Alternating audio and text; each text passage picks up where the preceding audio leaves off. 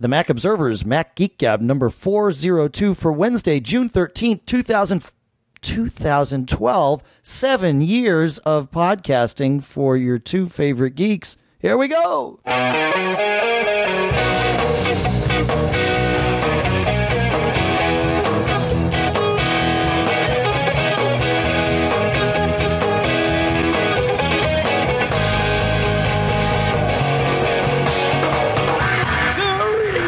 And welcome to the Mac Observer's Mac Geek Gab. Can you tell, John, that I have not had a lot of sleep, and uh, and you could hear my voice do the Peter Brady patented crack right there at the beginning.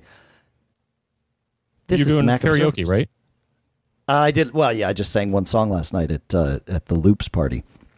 But uh, the Mac Geek Gab, the show where you send in your questions, you send in your tips. We provide some answers. We provide some tips of our own. Together, we all try to learn something new, and we've been doing it for seven years successfully together, and hopefully, we can do it for another seven or more here in San Francisco, California.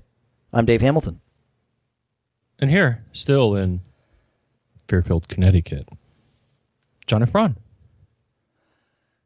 So yeah, uh, obviously I'm out here at WWDC this week, and uh, we'll talk a little bit about that. But then we've got uh, a pile of your questions and tips and cool stuff found queued up that uh, that hopefully we will make a respectable dent in uh, as we go forward here. But uh, but you want to you know what? Let's go right to the questions, John, and then uh, and then we'll pick up some of the WWDC stuff afterwards. How's that sound? Splendid. All right. And since that's not at all what I was planning to do, I don't have all this right on my screen, but I can make it happen very quickly. Bob writes I have two items, one for me and one for my neighbor. My neighbor is just starting with Apple equipment as he purchased an iPad 2. He bought the device from Best Buy, and the salesperson there sold him AirPlay, reportedly saying this will work with your HP printer. I think he means AirPrint. Uh, in short, it didn't. As a longtime Apple slash Mac user, I'd like to help him out. Could you please provide an overview of the various print options for iPad users? Which are the most versatile, and is there a best option out there? All right, so let's let's tackle that, and then we'll then we'll go after his second question, which is about iPhoto. Um, so iPad printing, and, and really this is iOS printing. So it could be your iPad, your iPhone, your iPod Touch. Uh, they all share the same printing framework. And it's weird. There, there's a knowledge base article that, of course, we'll put in the show notes that lists officially supported AirPrint printers. Now, these are printers that will advertise themselves in such a way that uh, when on the same network, your iPhone or iPad, your iOS device will see them and print directly to them. And it's not a terribly short list, but it's also not a terribly long list. And uh, and it only supports printers that are networkable, and not even all of those. So uh, it, it, it's it's very frustrating because printing is not. Uh, it, it is it, there. There is no other way of getting things to print officially. Um, there are a, a couple of uh, third-party solutions, though. We talked about one, the Lantronix X Print Server, which I think you saw back at MacWorld, and I played with in the office, John, and uh, and that will make any networked printer work. You just hang this device off your network; it'll go find all your network printers, and it will share them with your your iOS devices. So so that's that's certainly worth checking out if you have a network printer. If you have a printer connected to your Mac, you want to check out Ecamm Networks Printopia, which will sim- do the same thing, but your Mac needs to be on because the printer's connected to it. But it will share that printer in a way that uh, iOS devices will be happy to print to it. I'm not sure why Apple uh, doesn't do more on this front, but perhaps they think they don't need to. I don't know. Any uh, any thoughts on this, John? Oh, we're certainly getting enough people that want it. Right. Yeah. Uh, I don't see why you wouldn't want to, because I mean, to me, I mean, network printing is is a pretty standard operation. I mean, I'm printing to my you know 20 year old laser printer here over the network, so I, I I can't see why they can't enable this functionality in in iOS. I think the uh, what you mentioned, the Xprint server, is, I think I want to want to tell our crowd here. Well, I'm trying to deal with listening to myself echo. Was it 99 bucks or 129 or? Uh, yeah, I think it's. Uh, I'm bringing up the page right now. It's taking Okay. a while because my right. computer is uh, doing more than one thing right now. Yeah, John. John is sending out to the stream, which we're doing again at macgeekgab.com slash stream. So you can always join us there. We're going to try and do that every time. It's just an audio stream, and we've got a little chat room up there. And the chat room will continue to get better, and the audio streamer thing will will uh, will continue to evolve as well. But uh, with me being on the road, John is is uh, thankfully offloading some of that responsibility at his Okay. own. Um, no, I Go. think it's one one fifty. I Okay, see a few devices come up here. all right. But you can check And I- uh, store.lantronix.com and you, you can see the various uh, devices they offer. But no, I think Xprint servers, yeah, one forty nine ninety five or one fifty, which uh, in lieu of leaving a computer on all the time to offer that up, I, I think that's a good deal. Yeah, and and I would say watch this space. I e- e- there there are uh, other products, uh, other companies interested in in helping you solve this problem. So so watch this space. There's there is stuff coming, which is good. Uh, all right. Question number two is my issue. Bob says is with iPhoto. I'm trying to create a reference library by exporting my almost 20,000 photos, including some video. I start the export and it stops periodically with a message saying unable to create file name. I then have to search through my iPhoto photos and restart the export with a photo a few photos later uh, after the last photo exported. I've run into this with various options of export, current, JPEG, TIFF, etc. Any ideas as to how I can create an export with all the photos? Once I've exported my photos, it looks like I should create a new clean iPhoto library by importing the photos that were just exported. Uh, yeah, so this actually may have changed on Monday. I haven't messed around too much, but you know, we're getting these these uh, sort of synchronized library possibilities between iPhoto and Aperture now. But uh, but e- even still, I would turn to Fat Cat Software's iPhoto Library Manager. That's going to be a way better solution than trying to do this yourself. Uh, it is purpose built to move photos from one library to another, or copy photos from one library to another, and then of course you can remove them and uh, and it manages the whole process for you. So so definitely go ahead and check that out. That that may be the easy answer to to your problem. It's great software for for all of you out there. I I've been using it for years, and uh, I don't do a ton with iPhoto, but I do wind up having to move photos around between libraries, and uh, and it's awesome. I couldn't uh, I couldn't live without it. So And my thought on this is it sounds like there may be some damage to the iPhoto library. Now, if only there was a way for you to try and repair that damage, and the good news is that there is. Uh, we'll link to the article, but uh, in a nutshell, what you do is when you launch iPhoto, you hold down Option and Command, and you will then get a dialog that says Rebuild Photo Library, and it gives you uh, probably about six options. I don't think I clicked them all at once, but I'd, I'd probably go through them. And they'll do various things uh, repair the database fix permissions rebuild the thumbnails. My guess is that there's something that's munged a bit so what happens is it, it kind of gives up. Or that there's something wrong with the volume you're writing to though I, I, I think it's more likely that the photo library itself has a little hiccup in it and, and this should be able to fix it yeah, I bet that's right. Yeah, good thinking. I forgot about that. All right, awesome. Moving on to Andrew, and uh, well, we'll let Andrew tell us. I think we'll let Andrew tell us. Is my computer going to behave here? Hey, John and Dave, and possibly Pilot Pete. It's Andrew from Colchester, Connecticut. And uh, I'll give you my brief story here. Hopefully, I'll keep it short for you. Uh, I have a big 27 inch iMac that I do most of my heavy lifting with, uh, which is not the computer in question, but it's kind of important to the story. I also have a 2006 white MacBook, uh, 2 gigahertz Core 2 Duo, upgraded to 4 gigabytes of RAM. Computer notices 3. You guys know how that works. And uh, I've been kind of on a quest to make this the machine the most it can be since I have my, my uh, new iMac 2011 at home. Uh, the next step, I just ordered a uh, 128 gigabyte SSD from OWC, and uh, obviously I'm going to want to transfer the data on the spinning drive in the MacBook to that solid state drive. Uh, I know obviously it'll involve co- carbon copy cloner, you know, moving some data over. But I think I remember you guys mentioning before that there was some kind of issue with the recovery partition. like you needed to move that as well or create the partition and move it over, something like that. It wasn't as simple as just cloning uh, Macintosh HD over to the SSD and uh, getting going. You know what I'm saying? So.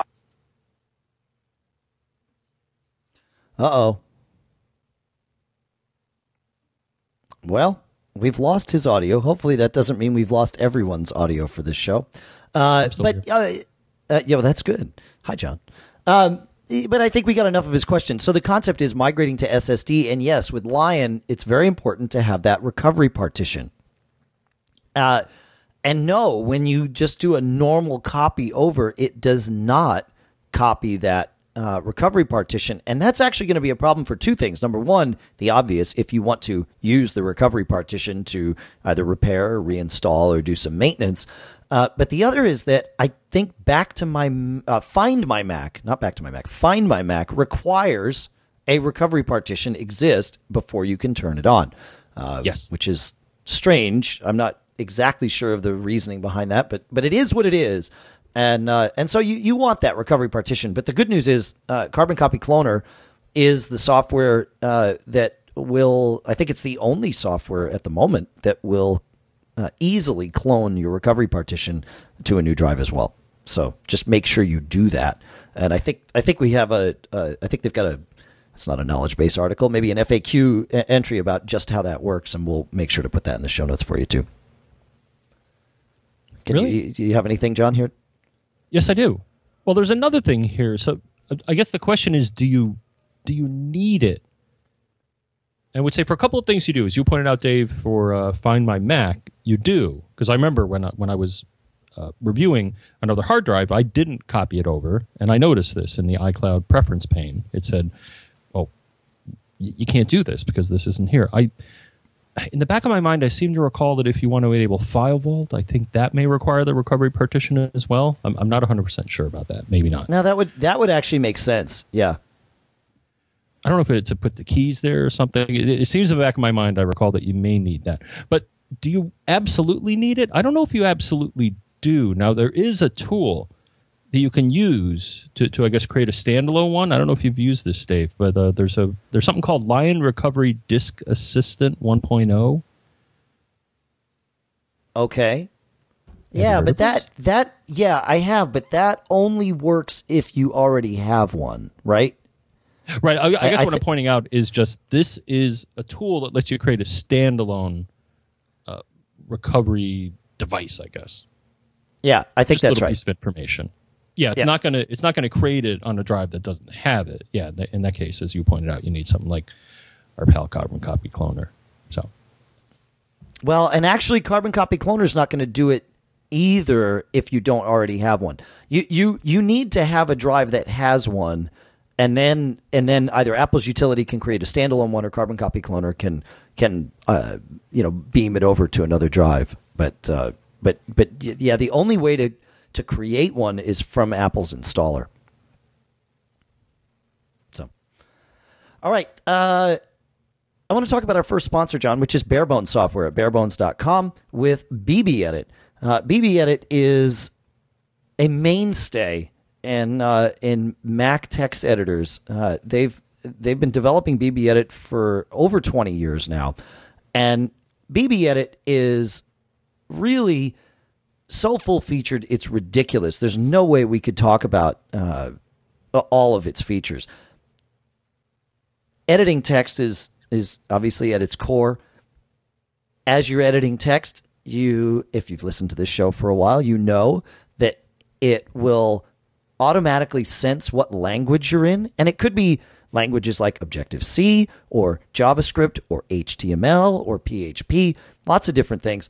And it will automatically color on the screen. The text file remains just text, but on the screen it colors and highlights and formats the, the code based on what language you're in. So it can make things really, really easy to go through. It's also really cool because it has an FTP client built in. So if you're editing, say, a web page that you have and it's up on a server somewhere, uh, you can pull down the file, but you pull it right into BBEdit. You, there's not a two step process. You don't have to download the file first and then open it in BBEdit. BBEdit opens it across from the FTP server directly. And when you hit save, it saves it back to the FTP server. So it's just doing this on the fly automatically. Once you've got it open and you're hitting save, you don't even have to think about it.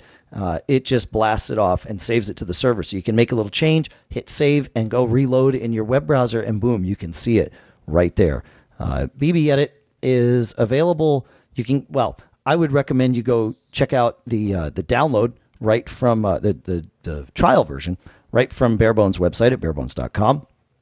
Uh, when you're ready to buy, it's $49.99 there. It's also $49.99 in the App Store.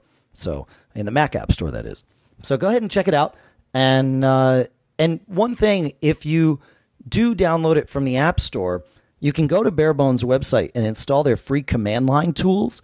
And what those let you do is if you're at the terminal and you type bbedit space and then a file name, it'll actually open that file in the full graphical version of BB edit. Uh, that's something they can't distribute via the App Store because it puts commands out on your system. But uh, but it will work with the version that you got in the App Store. So go ahead and check it out. Barebones.com. All right, John. Moving on to Carl. I think you're going to read Carl's question for us. You think so, huh? Well, that was my hope.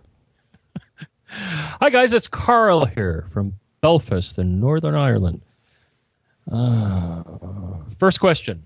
When I enter a new event into iCal, the default duration setting is all day. That's okay by me. However, when I then uncheck the all day checkbox, the timings are automatically adjusted to a 10 a.m. start time and an 1800 end time. My particular problem arises when, in a hurry, I only have time to enter the event start time.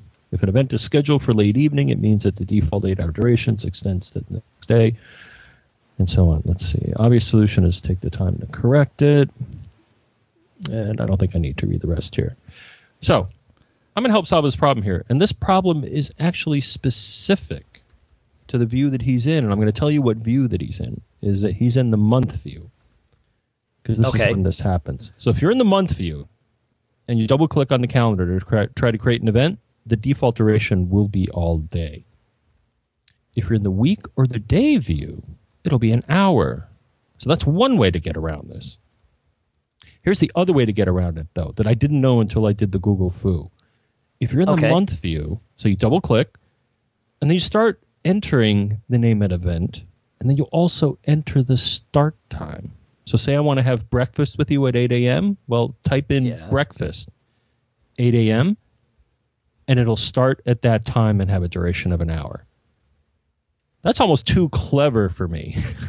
and that I never knew I could do that before. Of course, it takes the time out once it goes on the calendar, but but it, it's smart enough to realize that well, that's the start time you want for the event. That's Uh, pretty the cool. other thing is that you can change the default uh, event time from one hour to something else. One hour is the default for anything that is on the order of hours. Uh, and you can either hop on the terminal. Now, I have an article that I found that goes over some of this stuff as well. But you can either go to the terminal and it's default space write space com.apple.ical space, and then the whole default duration in minutes for a new event, and then you can enter another thing. Or a lot easier is to use uh, my pal, the uh, pref pane called secrets, which also lets you enter this value in the secrets pref pane. So you can change it from an hour to however many minutes you want. That's awesome.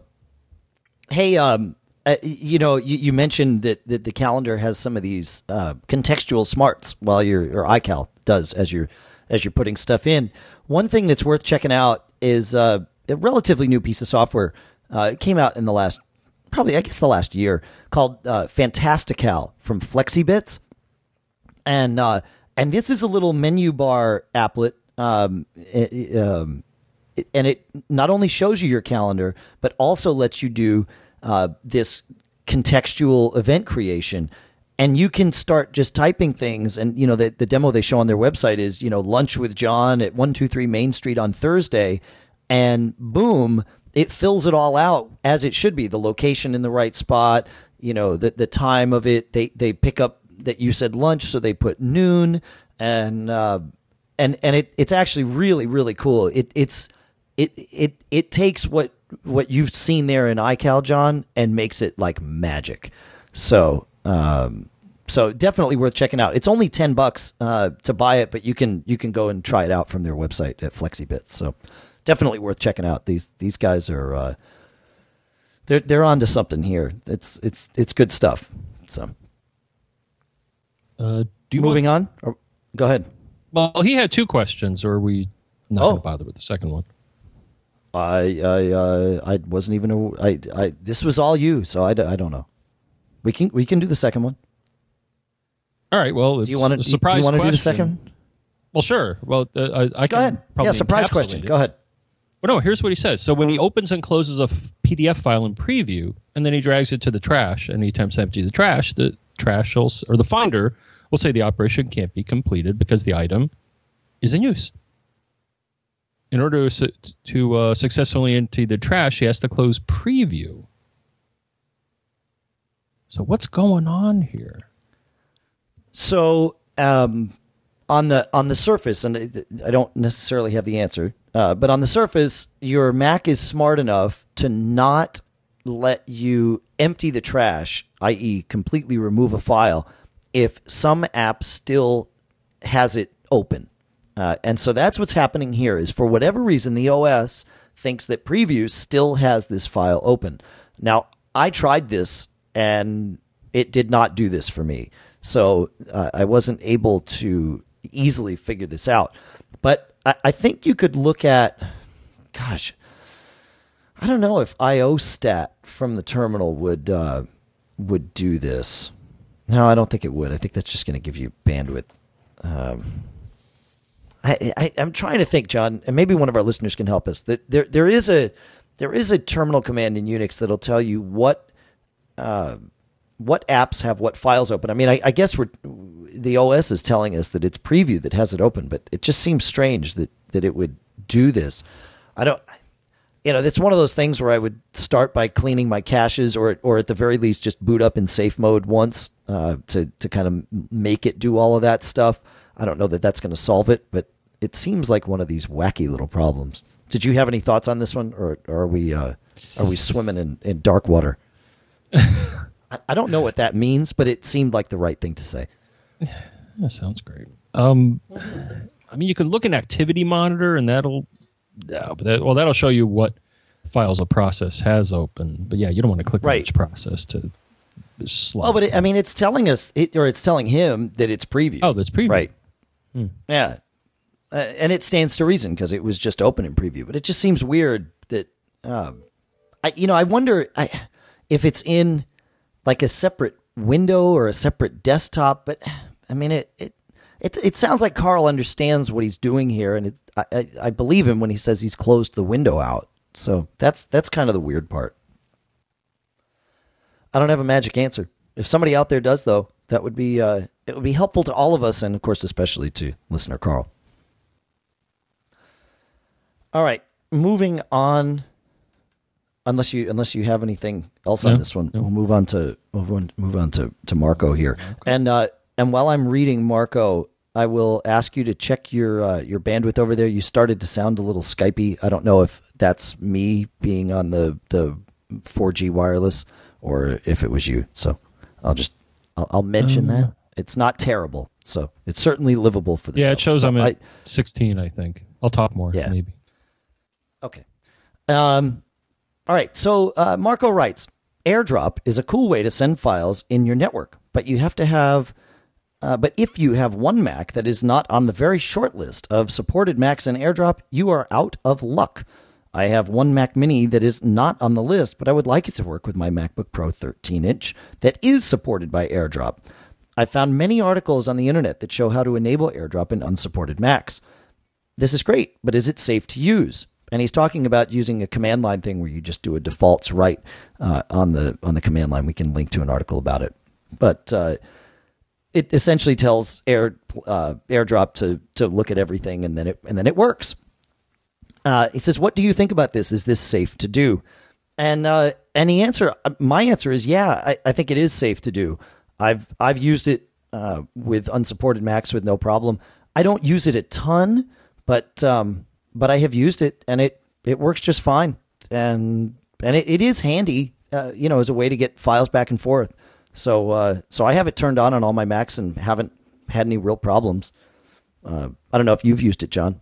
I think I think you've got one supported Mac and one unsupported Mac for for AirDrop. AirDrop AirDrop shows up in the sidebar of of only Lion, right, John? Not Snow Leopard. Um, in the I, I only have one unsupported machine where for kicks I enabled it, but I don't have any other machine at this point for it to talk to. Oh, so. right, because your other machine's on Snow Leopard. Which yeah, that may have but, to uh, change. It, yes, I think it's going to have to change. Yeah. Um, so yeah, AirDrop shows up in the in the sidebar. It's pretty cool. If you haven't ever clicked on it, just go over there and you'll see other machines show up in there, and you can just blast things out, which is pretty pretty cool.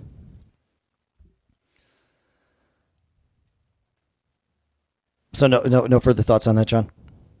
No, I haven't used it. So. All right, all right.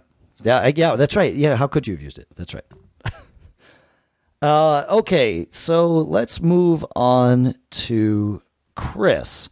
Chris has a follow up question to our mail discussion in a recent show. And Chris writes In MacGeekGab 398, you discussed in detail the setup of Mail.app to work better with Gmail. Given Gmail's IMAP implementation, it seems you have to jump through quite a few hoops to make them all play well together. At least the solution seems inelegant. For this reason, I prefer to use only Gmail via the web interface on any computer or via the Gmail app on my iPhone. I completely understand using Mail.app for POP and IMAP email that isn't Gmail. However, I'm curious as to why both of you, as Gmail users, use Mail.app for your Gmail accounts. Is it simply to have all of your email from every account in one place? Is offline access critical? I'm just interested to hear your thoughts. All right.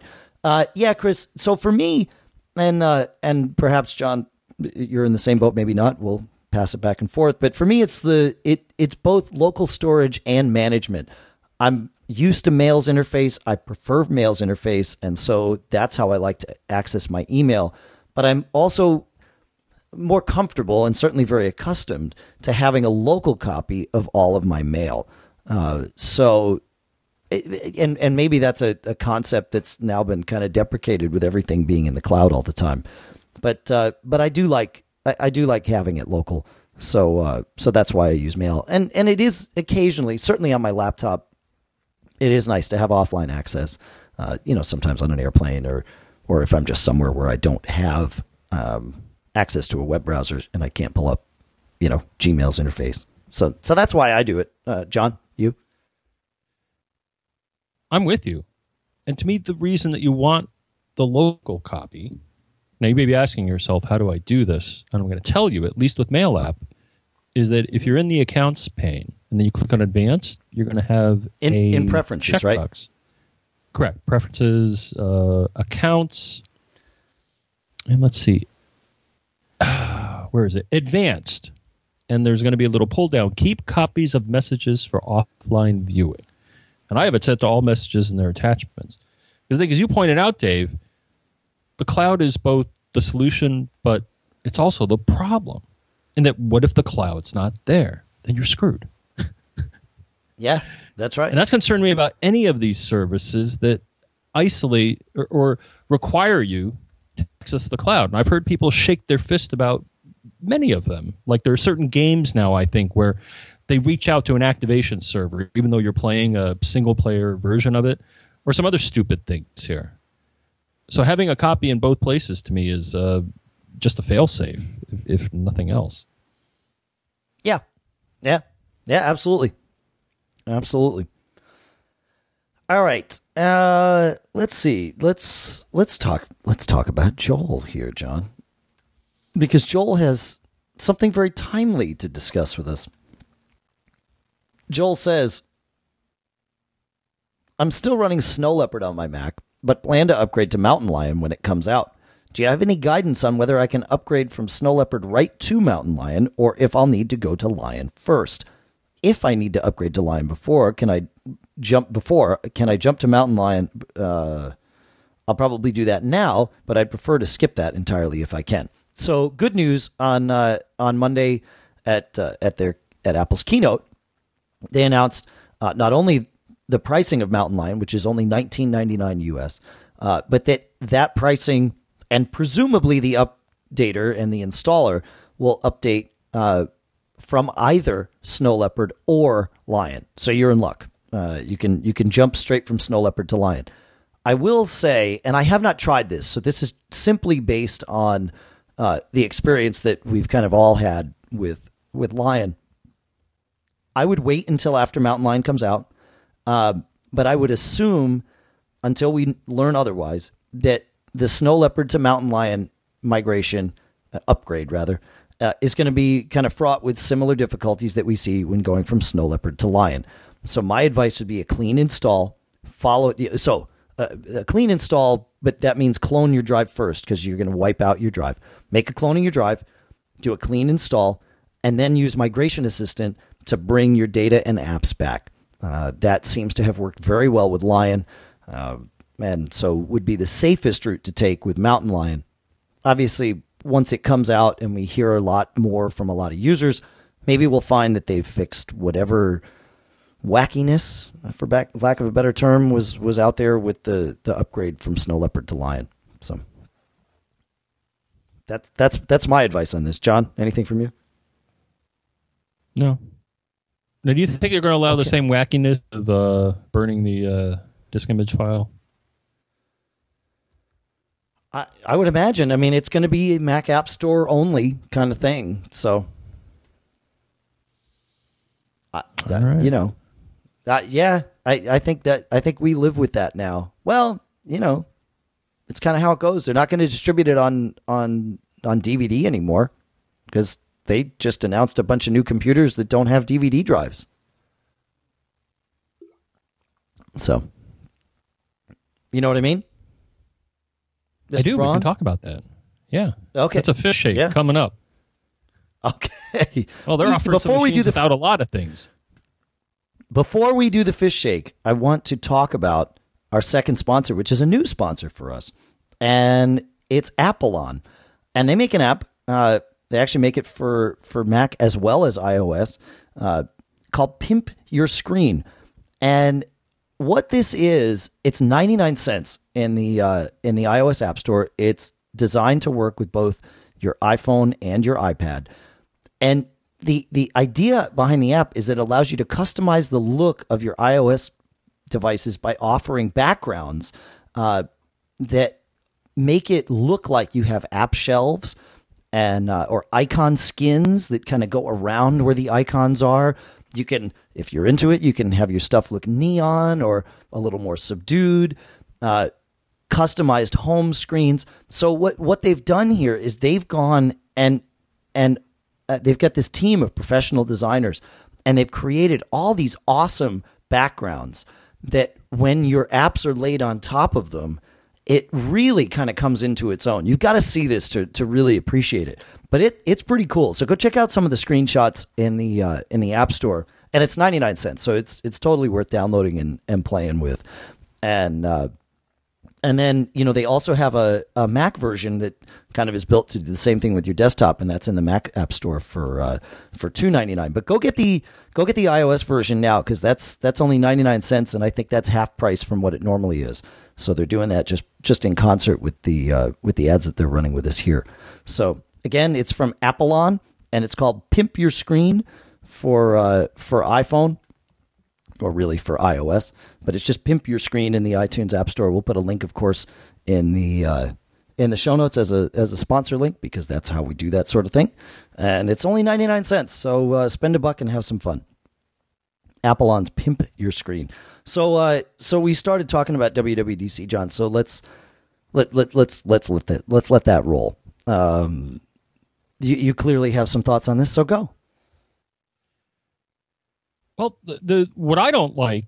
So the good news is they introduced new MacBooks. Uh, that didn't surprise a lot of people. Right. And actually, I'll give them a thumbs up on the one aspect here. So the new, well, they have two now, or I guess they have four, two. Well, but they have now what I'll call a continuation of the classic MacBook Pro line, and that looks pretty cool because not only do they have Thunderbolt and Ethernet and stuff like that, but they now have thank goodness, USB 3. I think they pretty much admitted, you know what, Thunderbolt's really not catching on. I mean, I think you and I recognize. I mean, I can count the number of Thunderbolt peripherals on one or maybe two hands and maybe one or two feet. It, it's so limited. It's growing, but but it's still such a small Yeah. segment of the market. Whereas USB three, I mean, I've I've already tried a USB three uh, device, and they're not quite right. as fast, but the, I think they're also not quite as expensive, given the same capacity, and it's already taken hold in the PC world. So so that to me is Right. so I'd like that aspect that the latest one, and I think now that may nudge me because yeah, I was like, well, you know, they have a high speed port on the new MacBook, but it's Thunderbolt and it it it's limited. But the Retina display machine, this is the one that makes me shake my fist, and you probably know why. because of the. Soldered in RAM, and you can only Oh. choose, as far as I could tell, from one of two flash drive configurations or SSD configurations. So the good news is it's very thin and very sexy.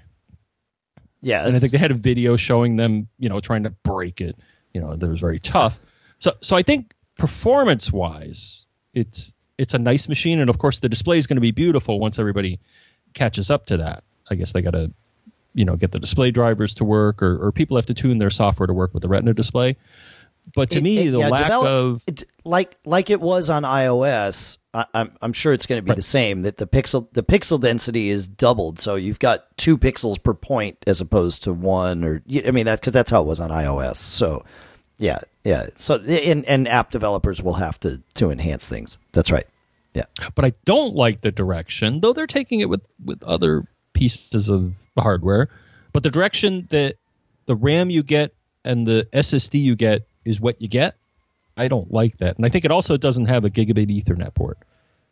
Uh, I guess you, you can get that through Thunderbolt, which well, that's nice. So, so I think Yeah, they, they've actually- to either one of those. I would steer away from that machine because I don't like what you get is what you get, and the regular MacBook Pro again has relatively more ports. Oh, and FireWire also. I know some people, you know, they're saying, "John, get with it." You know, FireWire is an old, relatively old technology, but I still have FireWire 800 devices or 400 with an adapter. So if I had to choose between the two, I, I think I'd go for the 15 inch uh, MacBook Pro non-Retina display. And I noticed that they kind of shunned the 17 inch. I I don't know if that form factor is going to be long for this world. Uh, well, y- you know, it's cer- they certainly don't have a 17 inch now. Uh, but it is important to note that the the resolution of the 15 inch MacBook Pro, I think, is greater than the resolution on a 27 inch iMac, right? Uh, uh, Slightly, maybe you know 10 percent or something like that. I think you get a high res option. I think they have a regular resolution and then a high res screen. I think there are three choices. Right? On the on the MacBook Pro, Yes. uh, well, the the Retina display MacBook Pro is one Oh no, I meant I meant the other one. Oh, yeah, yeah, yeah, yeah, yeah. Um, well, no, I can you get different screen resolutions? Yes. I think I, I think you're getting 1280 by 800 on the 13 inch or 1440 by 900 on the 15 inch. I don't think. Oh, that's right. No, you can on the 15 inch. You can go up to the the high res. They they don't call it Retina because it's not. But but that's right. You can go up to the 1680 by 1050. That's right. That's right. Good catch. But you know, you mentioned FireWire and gigabit Ethernet, and as you said, there's a Thunderbolt to Gig E adapter. There's also a Thunderbolt to FireWire adapter. You can get Thunderbolt to FireWire 800 now that they announced on Monday. Yeah. So that's good. So So, so 29 the bucks. benefit of the yeah so the benefit of the retina display one is that you know it's thinner and lighter but you may have to lug around some adapters if you use some yeah, but you you but but you'll have all that extra room because of all the the Sure. money that you've liberated from your wallet. right no i understand why they did what they did uh, but Sure. again the, the fact that there are things in that machine that used to be user fiddleable and are not kind of bothers me Yeah, we're we're definitely seeing the concept of the MacBook Air, uh, you know, trickle down or trickle up right trickle across to the MacBook Pro. Uh, you know, yeah. But um, so yeah, you can. I think you can get it with either depending on what model you buy. You can get it with with two. There's two flash storage. The high end model is either 512 or 768 for a 500 $500 premium. Uh, but that's a lot of flash storage. Um, and I think the the smaller one it's either or the slower one is either 256 or 512, right? Is that right, John? Or is it only 256 on the slower one? Yes, it's ah, only 256 on the slower one. Yeah, I'm looking at the store right now. So the 21.99 one, you get 256 gigs of flash storage, and that's it. You can go eight or 16 gigs of RAM, and and it at $200 and like you said, soldered in RAM. And is that is that true? There's no the RAM is not expandable. I didn't realize that. I've been sort of you know heads down a little bit. Nope, not the Retina. No, I've seen a few, several places. Uh, we'll link to a few of them, but I think I saw an iFixit article and a, I think Gizmodo Okay. and a few other people. But they dubbed this the least uh, serviceable Mac ever. Wow. And then I think they even have the right. the pentalobe screws. So number one, even to open the darn thing, you got to get a special screwdriver. Oh, that's crazy. They, they, they Why do they do that They to us, John? They don't. They know what's best for you, Dave. They don't want you touching anything. Yeah. Well, that's how it goes. Uh, all right. I, I know I had some other things from. Uh, where the heck is my? I had a I had a whole big list of things from. I'll toss a few out. WWDC. So the updated aperture. Yeah, go ahead. Yeah, keep going. of.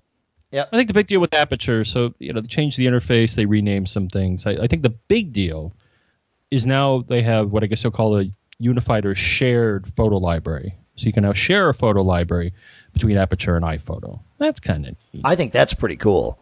I mean, before Right, you could any- kind of do it in that you could from aperture reference your iPhoto, but I was never comfortable doing that.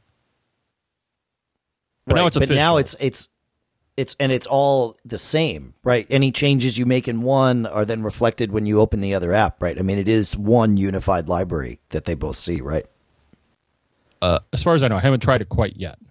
Okay. I had Okay. to wait. I'm- I'm Now, pretty sure of that. is- Now this is kind of weird. So, um, like, oh, Aperture 3.3, that's great. You know, upgraded to it, ran it on my MacBook Pro where I keep all my photos and have Aperture 3.3, and it did a background update of like 10,000 previews. It was taking a real. Oh. It took a little while. Wow. I was doing something else. In addition to saying, okay, by the way, I'm changing your library, and once I do this, prior versions of Aperture won't be able to understand it. They're like, okay. But then I went to my Mac Mini, which is running Snow Leopard and is also running the App Store, and I said, oh, well, upgrade to uh, Aperture 3.3, and it's like, nope, nope, nope. 10.7.4 required. Oh, interesting. So apparently, the last version before Yeah. 3.3 is the last version of Aperture you can run on Snow Leopard, and, and I, I think Well, someone it was confirmed this in Aperture- form, or at least you can't update was it. Aperture up? Was it uh, no? Was it updated for the Retina display? Was that one of the apps that was updated for the Retina uh, display MacBook Pros? Because if it was, those ship with 10.7.4, and I, I, I would it would stand to reason that there's some smarts in 10.7.4 that are required to make that magic happen. So that that may be the sole reason why. But you know, they also want to get you off of Snow Leopard. Mhm. And I was thinking I was going to have to upgrade the podcast machine in the studio off of Snow Leopard too, because um, I, obviously I'm I'm going to be leaving Mobile Me behind at the end of this month, and Barebones promises that we will see an iCloud sync capable version of Yojimbo before the Mobile Me sunset, and you know I think you and I can count down to that. It's like you know a half a month and a day left. Um, but it hit me that I'm going to have to move that machine to Lion in order to get iCloud syncing on it, and of course I rely on that for for what we do here. So I guess I got to do that, but that's okay. That's all in the name of progress, John. It, we must move forward. That's what uh, our benevolent overlords at Apple tell us anyway. One step forward, two steps back. Right? No, no, no. That was Paula Abdul that said that. Our benevolent overlords at Apple never never said the two steps back. Did you expect me to quote Paula Abdul or reference No. Paula Abdul? Good. Uh speaking of iCloud, we have a uh, we have a question. So we'll jump to the question. If we want to jump back to some of the WWDC stuff, we can. Uh, Steven posted actually on our Facebook wall at uh, facebook.com slash MacGeekGab. He says, Here's a question with some urgency. I've been procrastinating on dealing with the end of Mobile Me. Welcome to the club, Stephen. You're in good company. Uh, well, now, forced the conversation to i the, the conversion to iCloud is coming. And before my data crashes and burns, I'm hoping you guys can answer this. I haven't found the info clearly explained anywhere. My hardware is an iPhone 4 with iOS 5.1, a 13 inch MacBook Pro with Snow Leopard. I'm not interested in upgrading to Lion. I don't like a lot of the changes. I can't risk issues with Final Cut Pro 7 running on it. I'm sure I will someday, but only when circumstances force it. If I switch to iCloud and do not upgrade to Lion, I don't understand exactly what I will lose and how I can work around it. The truth may be out there, but it's not all in one concise place. It seems like I lose everything except my email address. None of the sync services appear like they work uh, without Lion, bookmarks, contacts, calendar, photos. Is that correct? Is switching to Google for contacts and calendar the easiest thing to do? I already have a separate Gmail account. Okay, so uh, if you move to iCloud without going to Lion, you do lose all of that sync functionality embedded in your Mac. But you can still get at the data, the bookmarks, the contacts, the calendar, through iCloud.com's web interface. Uh, Mail will still work from within Snow Leopard. iCal will not let you sync with your calendar, but BusyCal will. BusyCal, it does not care if you're on Lion or not. There is a way, and we can put a link in the show notes to the uh, to the, the the BusyCal article that talks about this. So it, it is third party software that you have to go and buy, but uh, but it will let you use iCloud's calendar with this. Um, but your idea of moving to to a Gmail or a Google based uh, calendar and contact syncing is is fine as well. That will continue to work in Snow Leopard. It will continue to work with your iOS device, and uh, and it is platform agnostic. So I'm sure you'll run into some quirks because everything syncs a little bit differently. But I actually sync with both. I sync with all three currently on my iOS devices. I sync with Google, I sync with Mobile Me, and I sync with uh, iCloud. It and and for contacts and calendars, and it uh, it works great. So uh, y- yeah, if you want to stay with Snow Leopard, I would. I, I think Google is a great idea for uh, for that. Any thoughts on that, John? Nope. Nothing. All right. Take us to Joshua, unless you have something else about WWDC you want to rant about. Let me look at the reports. Uh, you know, okay. So I have I have one thing. I was sitting in a session today and watching these Apple engineers talk about something, and it was it was some iOS thing. Uh, but it hit me. It was like, gosh, you know, less than four years ago, we didn't even have the option of writing our own apps for iOS, right? I mean, this is this is a really really new thing, and yet now, I mean, there there are frameworks out there. This is like it's a mature development platform for iOS, and and you can do a lot of stuff with it, and it keeps getting better, and it keeps getting uh, more and more extensible, and and and Apple's really interested in in making sure developers have access that they want within Apple's bounds. I mean, they have their their kind of concepts and ideas about how far things should be able to go, but within that box, they really want to enhance things. And it's amazing to have a platform that's four years old that's uh, that's this robust. And of course, the reality is this platform is way more than four years old. I think it's more than 24 years old, right? It's like 26 years old if you go all the way back to the origins of uh, Objective C with with the Next, right? And uh, and then that got me to thinking about a thing I went to on Monday night. Michael Johnson, who is Doctor Wave, um, I think he's the creative director at Pixar.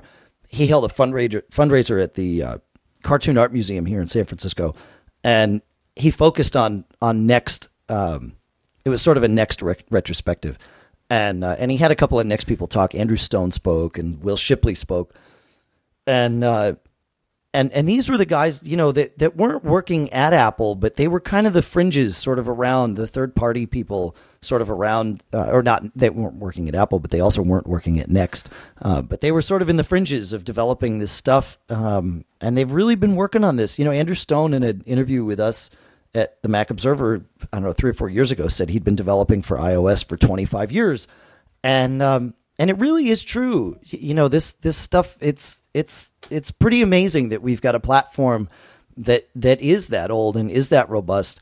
And Will Shipley actually told the story at the uh, at the event about how um, Rhapsody, which is what we call OS 10 now, was almost killed by Steve Jobs after um, after you know he came back to Apple, which was interesting because that was sort of the technology that they bought from Next. But um, but but he and he and uh, Will and Steve actually had a little email exchange about it, and and um, and that I think in part helped kind of save uh, save what we know as OS 10 today. But um, but it, but it's interesting that that this stuff goes you know that it, it really does go that far back, and there's people that really want to make it work. So it's good. It's uh, very interesting. Anyway, just hitting me that we have this platform that's ostensibly less than four years old and and yet has all this great stuff in it. So I don't know. There you go. Mr. Braun, Yes, you still with me? I'm with you. And do you have anything to uh, did you have anything to add about WWDC announcements or anything like that? Not really. All right. Then take us to Joshua. All right, we get to share on this one. Joshua asks, I've successfully opened up ports at my school network that I can access my Xserve from home, both using screen sharing and AFP, which is Apple File Protocol or way to share files or access files on that machine. I like being able to browse server files from home using the Finder, but I've heard that AFP over the internet is not secure. Is there a more secure way that still preserves using the Finder interface. And you know, I think he's right on this. Because I was digging around and Mike, trying to figure, right. well, is AFP secure? Because, you know, when you connect to an Apple Share server, it says, well, I'm connecting and, you know, give me a password. So there's some security there. And actually, I did a little digging around. And as far as I can tell, normally the exchange of the password is secure. So someone can't look at the line and figure out what your username and password is on the server. And how can you tell this? Well, I found this file. It was buried in my uh, library preferences folder, com.apple.appleshareclient.plist. And there's actually a couple of fields in there, and one is AFP clear text allow, and on my machine it's disabled, and another AFP clear text warn. And that's unchecked as well. Maybe that Uh, I've seen checked. that warning. Yeah. Yeah, so if you if you're sending at least a password in clear text, and I think a lot of things do this, not just file sharing, but I think also the browser. If you're in Safari and for some reason you're connecting to a website and they didn't implement security properly, then it'll say, "Whoa, whoa, I'm sending this in an insecure manner. Are you sure about this?" So, but as far as I know, the AFP protocol itself is not secure. So, what do No, you do? No, it's not. And well, I think neither is the screen sharing, Go which is VNC. But now I give him an answer, and I think I I'd like you to dig into this, Dave, because I think you've actually done this, and then I have a solution for a third party piece of software. But I think in his case, now one he's mentioning Xserve. Now, if he's running an Xserve, then I'm almost positive that's running OS 10 server, right? S- safe safe assumption. Sure. Yeah. And as far as I know, OS 10 server has a VPN server. Correct. So- One thing he could do is I don't know if he's administering the machine. If he is, then he should be able to set up the VPN server and then set up on the Mac in System Preferences Network add a VPN network interface, and then everything else should be secure. Right? Yeah, yeah, that's right. Yeah, if if you you tunneled through the VPN, which is secured, then yes, you can. Then and anything you do is going to be secure. That's right. Yeah. So yes, that that would that would be one way to do it. The other way that's a little geekier, and I found an article that started to describe it. Now, I've actually done this, but I think you've done this, Dave. And there's another secure protocol. So the VPN uses things like IPsec and IPTP and some other, you know, acronyms. Um, but SSH, Secure Shell, Another is another way to securely connect from one computer, Mac or otherwise. I think pretty much Unix based. Well, no, uh, pretty much every major platform has an SSH implementation. So I think if you make an SSH connection, you can then tunnel the AFP or screen sharing traffic over that. Now, I don't know the specifics, and I think you've done this, Dave, haven't you? I've tunneled over SSH. Yeah, you you have to um you, would you would make it so that you can SSH into the uh, machine in question. So instead of opening up port 548 and pointing that at, at your um, machine, you'd you'd open up port 22 in your in your firewall or your router, and and you connect to the machine over 22, which is SSH, and then from there you can you can build a tunnel. Um, there, there's shell scripts available to kind of walk you through that process, but um, but it's you know SSH is built to do that, and and it, it does work. I, I think I don't know. I was going to say I think the VPN is easier, but I say that because I have a VPN set up. So for me, it is at the moment easier, but I don't know that it's from the ground up. I don't know that one is necessarily easier than the other. The nice part about setting up a VPN is it's sort of this more universal thing. With SSH tunnels, you have to you have to sort of create a tunnel for each thing that you want to do. Whereas with a VPN, you connect over the VPN as long as that connection is appropriately secured, then anything you do and anything you could think of doing in the future, it will just automatically, for the most part, just automatically work. And and so it's it, it's a little more well, it's a lot more robust from that standpoint. So that that's kind of why I like the VPN. And um, and yeah, if you've got an OS 10 server of any kind, you can you can run your own VPN. If you've got um, those Buffalo routers uh, that we've talked about, uh, any of the routers that run DD-WRT as a firmware, but even some uh, Buffalo routers with their own firmware in them will run uh, allow you to run a simple um, VPN, and that that's that's really all you need. It's really handy. So, and I think back to my Mac is secure. That that I'm pretty certain of. Yes.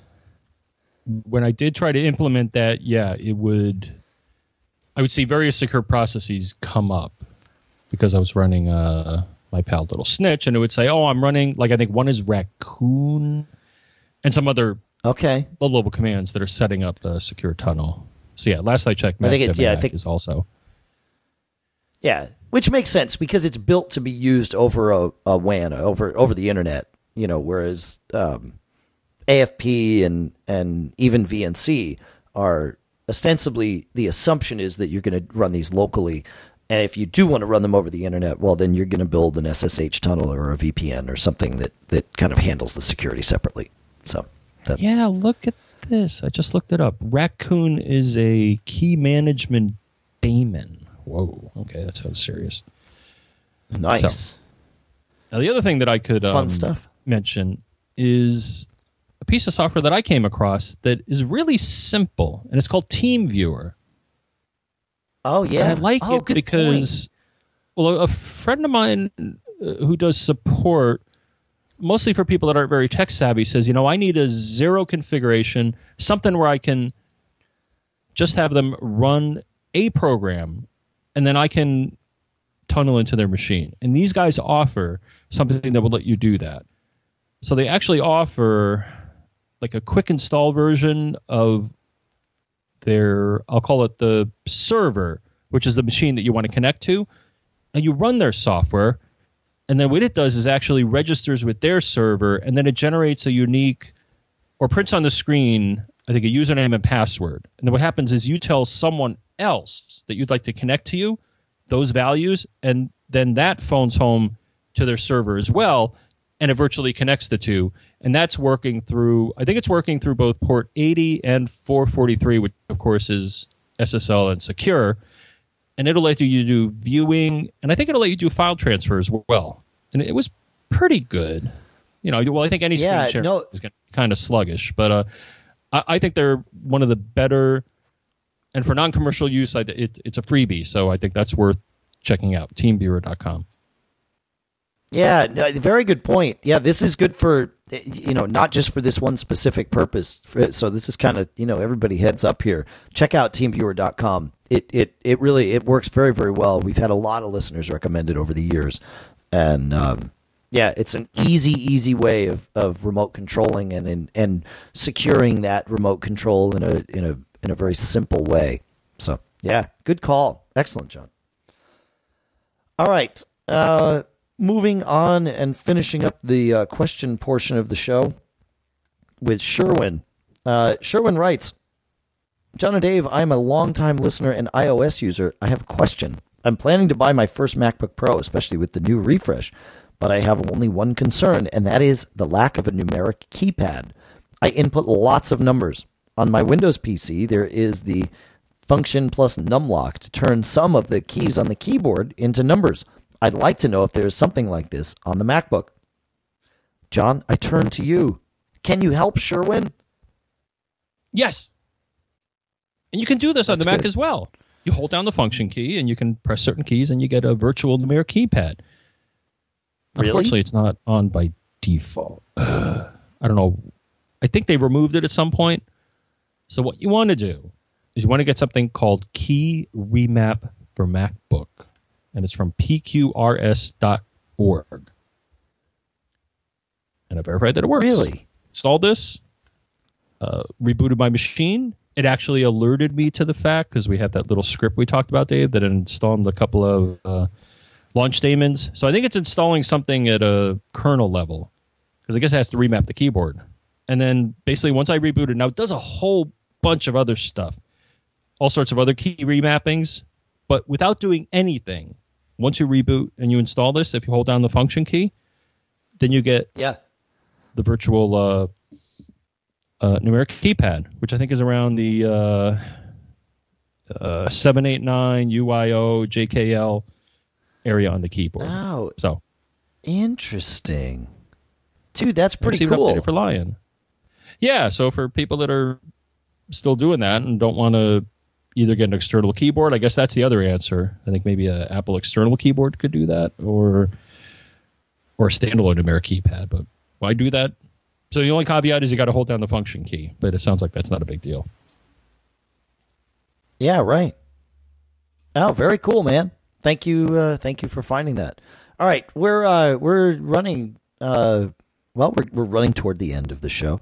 There are two things I wanted to uh, point out. One was one that I stumbled on, and then the other was uh, um, uh, from a listener. Uh, when you're visiting a web page, the web servers have a way of kind of behind the scenes telling your browser how long it should cache certain things.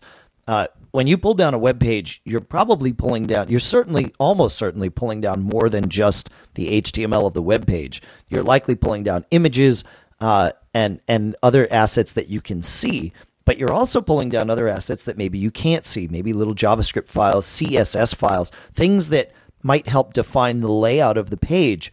And as each of those comes in, the web server tells your browser, hey, uh, even though the web page might change every 10 minutes because it's a news website or something, uh, you know, the, the CSS, the, the, the style sheet, and the JavaScript, you don't need to worry about that. Uh, next time you reload the page, you know, go ahead and keep that for an hour or even a month, right? And so uh, sometimes you can load a web page and see things kind of funky. And certainly you can use the Safari empty cache menu to clear all of that out. But if you just want to clear it for that one web page, uh, holding down the Option key and going to the uh, which one is it? Yeah, it, hold down the Option key and go to the View menu and choose Reload Page. It, this is one of those instances where you do not see the impact of holding down the Option key in the menu uh, itself. But trust me on this, and I, I know this because we do this in development with TM all the time. In Safari, holding down the Option key while choosing Reload Page will force it to re-download all of the assets for that page, no matter what. So it can be handy if you see a web page acting funky. You might have gotten a stale cache thing going on. So uh, Option Reload is uh, is your friend, and it's you know that's my tip to you this week. And Luciano has a cool thing, and so we'll call it Cool Stuff Found. Uh, Luciano hipped us to the existence of something called the Consultant's Canary, and uh, and we'll put, of course, a link in the show notes. But the uh, the Consultant's Canary uh, operates on the principle of uh, the first thing that as a tech support person, so either a professional consultant or you know someone helping a family member, uh, which I know many of uh, you uh, wind up doing because you listen to this show and you become your resident expert, and then um, you know suddenly you're the one who uh, everybody calls. Uh, and the first thing that, that we've all kind of learned to ask is Have you installed anything new recently? And of course, users lie. They always say no. Uh, and and really, the, the, it's not that they're lying, it's just that they don't know. And so, what, um, what Consultants Canary does is it shows you uh, what aftermarket software, including like plugins and quick look stuff and spotlight stuff, is on a system and it just lists it. It doesn't disable anything, it doesn't delete anything. It just shows you a list of all of this stuff.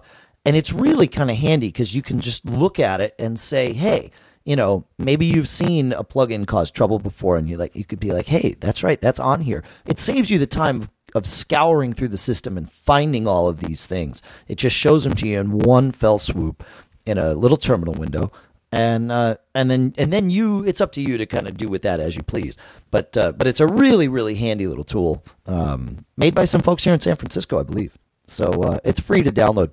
So we'll put a link to that in the show notes. Called Consultants Canary, and uh, I think that that anything more that you want to add before I uh, try my luck at bringing the band back in here, John? Hmm. No. No, huh? Okay. Well, let me see what I can do about the band here. We had that weird problem with the other audio comment. So there's the band. Do you hear the band, John? I hear them. Actually, there's one thing Okay. that I just saw on Twitter. Oh gosh, somebody just lost their job. Some guy That's wrote in. funny. Well, I think he did, but it was an article. I think it was Wall Street Journal, and the guy said CIOs are going to have a big problem now dealing with all the new uh, Retina display books because they're going to take up more bandwidth. Think about Well, that. that I mean, in part, that's true, no, right? No, No, they're, they're not going to take up more bandwidth. Uh, I'm missing. I'm missing the joke. Clearly, yeah. I mean, it, for for, the thing is, the person loading who web wrote pages. the article implied that having more pixels on your screen increases the amount of network bandwidth that your computer uses. Did you Well, but with see, that's I do. I i if it so, uh, web developers you're can. Um, no, no, no. Here, no. This because this is something we've been talking about at TMO, and we have not updated TMO for for Retina display. Most websites aren't updated for Retina display, but it used to be. But prior to Retina display, so uh, you know, I'm going to kill the band here for a second because uh, because this is this is. I don't think it's going to have Um, as as massive an impact as the writer of this article thought. I mean, it's not like it's going to increase network bandwidth a hundredfold and that your network's going to crumble because now everybody has a Retina display MacBook. That was what this guy was kind of implying, and I think most people said, "I don't No. think you really understand how computers work." Yes, I understand what you're saying. Is that so? A higher yeah, but, resolution. but let me explain. Let me explain this to our to our to our listeners. Okay, so um, it used to be that if you had, let's say, a a 100 by 100 pixel graphic, uh, or a 100 by 100 graphic, and I'm just going to call it that, and I'm going to leave pixels and points out. But if you had a 100 by 100 graphic, that was 100 by 100 points on the screen, which was also 100 by 100 pixels, uh, and that is true right up until you get to these devices that act as retina displays. and now you you have to abstract points no longer equal pixels, right? It used on one, well, they do on one to one screens, but you cannot assume anymore that points equal pixels. So if you have a 100 by 100 graphic, you have to now think of that as a 100 point by 100 point graphic. And on a normal screen, that's going to be 100 pixels by 100 pixels. But on a Retina screen, that 100 by 100 graphic could have 200 by 200 pixels. And it's up to you as the web developer to actually code the web page so that you put them both out there and and and you let the browser, the user's browser, decide which one to pull. And it's in, ostensibly anyway smart enough to to know I'm on a Retina machine, so I should pull the 2x version of of that. And and that works on the iPad and and um, and the iPhone, the the at least the the Retina versions of them. So uh, so yes, I mean there there will be more bandwidth. I I, I don't think it's um, going to crater the internet or anything, um, and I don't think CIOs are going to have to run screaming to mommy about uh, where they're going to find all this extra bandwidth. But it, but it, it does mean that that websites are now um, at least have to consider whether or not it's it's something they want to do in code with these with these extra images. So so yeah, I mean, and the same is true of apps. I would assume right? I mean, it, you know, if you're building apps for, well, they even said it on on Monday, right? That they've coded some of their pro apps for for Retina display, and that means probably going through and updating all the images inside of of their apps, just like you had to with with iOS devices, right? So, so there you have it. Okay, bring in the bet. Yeah, I sent you a link to the article, but the overwhelming Okay. majority of comments were were not positive. All right. Uh, let's see. You can reach us if you have a question or a tip or a cool stuff found, or really if you just feel the need to reach us for any reason whatsoever. Uh, you can email us at feedback at macgeekgab.com. And in case you didn't hear Dave, it's feedback at macgeekgab.com. I fear that our somehow we have got a huge gap uh, between us here, so I don't know how the show's going to be. We might have been running all over each other for the last 20 minutes of the show, but it is feedback at macgeekgab.com. Uh, I don't think our, our latency is as tight as we thought it was. And I think that's due to the audio circuitry on this, uh, this MacBook Air. But we will see. Uh, or you will have already seen. So our apologies if, if John and I have been running over each other a little bit. That's the reason for it and uh, and we'll know that. But of course, it's going to be far too late to fix it for this show. But but we will check it out and and know it for the next time we're doing the mobile version. So that's our apologies in advance in reverse, if that makes any sense at all. Uh, you can call us at 206 666 Geek, which with delay is John. Four, three, three, five. That's right. Uh, you can find us on uh, Facebook, as we said before, facebook.com slash MacGeekGab. John, go ahead and tell them about Twitter. I'm John F. Braun. He's Dave Hamilton. Pilot Pete is Pilot Pete. Geb is Geb. Mac Observer is Mac Observer. I think that's it. All right. Uh, you can let's see the uh, uh, we want to thank Michael Johnston from the We Have Communicators podcast. He converts this show uh, to AAC for us and for you.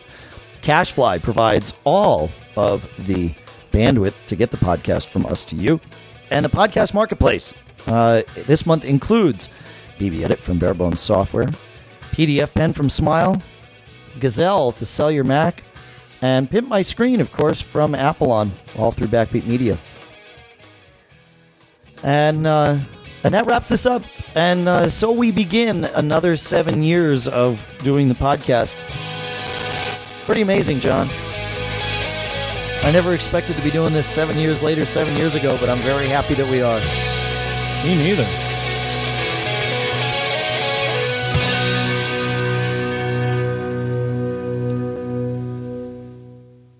Have fun. Uh, we'll be back uh, middle of next week, I think, with Mac Geek Gab 403 Premium. Uh, have fun. Don't get caught.